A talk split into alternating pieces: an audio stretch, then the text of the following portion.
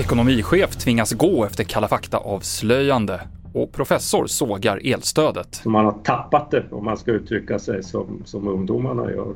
Ja, fem av åtta riksdagspartier är villiga att på olika sätt komma runt lagen om partifinansiering för att säkra hemliga bidrag. Det här visar Kalla faktas granskning. Nu får Socialdemokraternas ekonomichef lämna sin tjänst efter att i programmet ha föreslagit att man använder en bulvan så att givaren ska kunna vara anonym. Ja, den uh, anställde på partikansliet som, uh, har, uh, som har sagt så här, hon är inte längre i tjänst. Socialdemokraternas partiledare Magdalena Andersson och hela Kalla fakta-granskningen sänds klockan åtta ikväll på TV4. Du kan också se den redan nu på TV4 Play. Igår så sa regeringen att hushållen ska få 30 miljarder i kompensation i vinter för de höga elpriserna. Men ekonomiprofessor Lars Calmfors är kritisk till det här och förslag från andra partier. Jag skulle väl vilja kalla det för elprispopulism helt enkelt.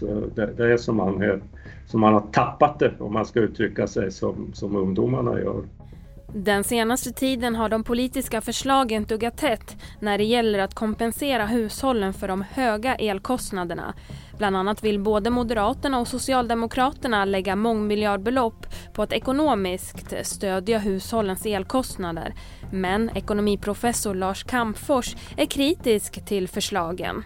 Det grundläggande problemet är att vi har brist på el och det kan man inte lösa då genom att subventionera förbrukningen av el. Det förvärrar ju bristsituationen. Professor Lars Kalmfors, reporter Nadja Norton.